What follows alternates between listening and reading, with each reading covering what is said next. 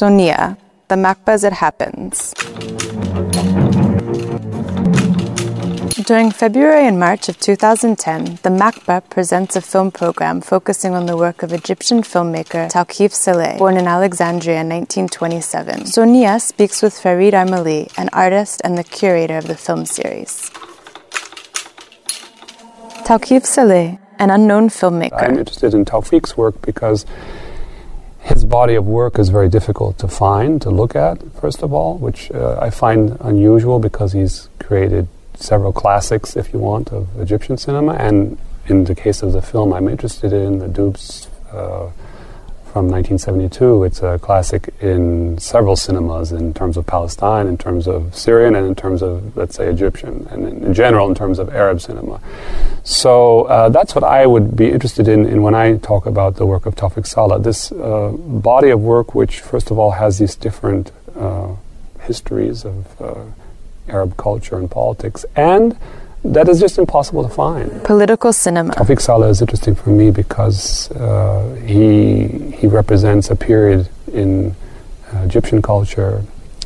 Uh, as a filmmaker, he tries out certain uh, attempts to bring a new form of cinema realism, a language, into that uh, cinema in Egypt and he succeeds at a certain level uh, in terms of both uh, the type of work he's doing as a filmmaker and in terms of the politics and representational issues he's bringing into that. Cultural engagement. I'm interested in the idea that there was a time period between the book in 1962 and the film in 1972 where someone really invested in the idea of an engaged culture uh, the idea of a, of a, of a Sartrean notion of uh, an engaged uh, uh, culture and intellectual who can who can work with the idea of either literature, or cinema, as it were in these two cases, and to do it in such a way that you know they still look for the art of it. They still look for the, the, the challenge to, to, to deal with it as a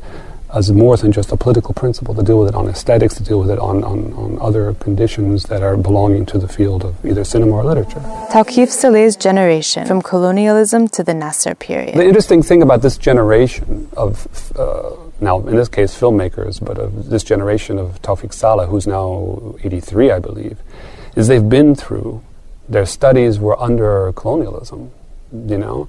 And then they've been through the anti-colonialism movement at the time, and then they've been through the uh, Nasser regime, and so they've seen at least three or you know four changes that are dynamic to the idea of the Arab culture in a political way at the time. A new relationship with the Arabic language. The importance of this generation for me that Tawfiq Saleh belongs to is that they experienced the change not only from colonialism to through the anti-colonialism movements to another culture that emerges into uh, Nasser's Egypt, but that they were in their studies even having a diversity that at this time period, you know, was already in the universities. For example, Tawfiq was studying English literature, English literature. So he decides in his university period to, in a sense, refine what should be his relation to a language.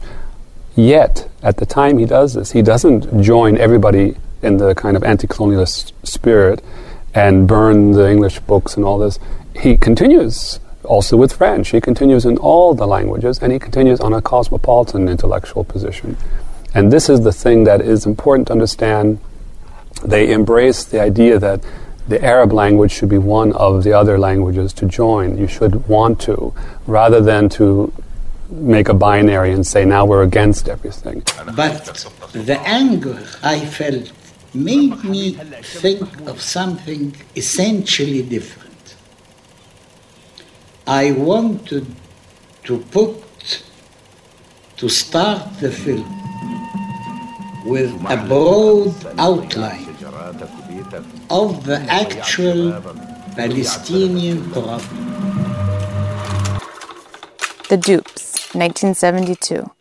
A portrait of Palestinian refugees as protagonists of their own story. The Dupes, which is the film I'm most particularly focused on, he decides to uh, not to consider Egyptian uh, society, culture, narratives, uh, but Arab.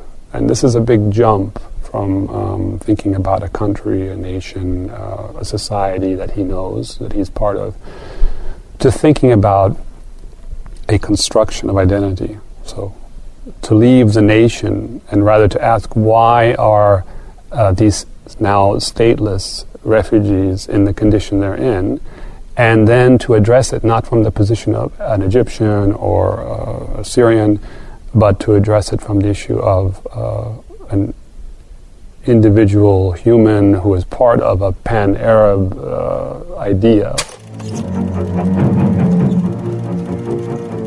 In the dupes, you have three characters from three different generations. And you have a driver, but he has lost hope. And he has become very cruel. These four characters are with their deceptions. A stateless film for an identity without a nation. As he even says it, he was addressing an Egyptian audience in his mind. In his head, he was speaking to his culture. He was never thinking of an international film. When he made the dupes, he's switching. He's talking to anyone out there who wants to understand the political moment. And it is through Palestine. So I think that's a very important difference to see also why that film has its own, let's say, genre in a way. For he invents uh, what becomes um, something that is really belonging to cinema, and not to Palestinian cinema per se, but it, it introduces some ideas. There's no nation behind this film. It's produced in Syria, but it's not a Syrian film. But his other films were Egyptian films. You know, they were national cinema. This is a stateless entity. I mean, Palestine is a stateless entity. It is a refugee entity.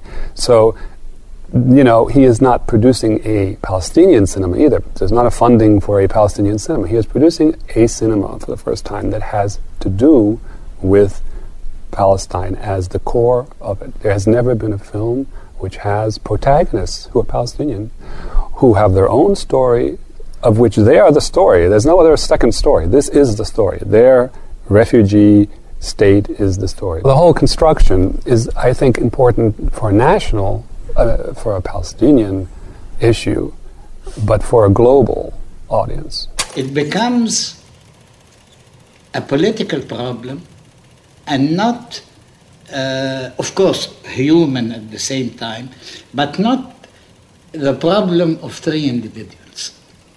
That is the essential difference a situation that is political, not religious. It's just so unique after you become used to the media every day speaking about uh, a kind of um, shaped discourse around Palestine and Israel, and then Iran, and then Iraq, and then the American policies. You know, you're so used to hearing about religion. It's been so shaped around a kind of, uh, you know, endless story that there's this, uh, you know, ongoing crusades, and it's all about religion and and Islam and so on.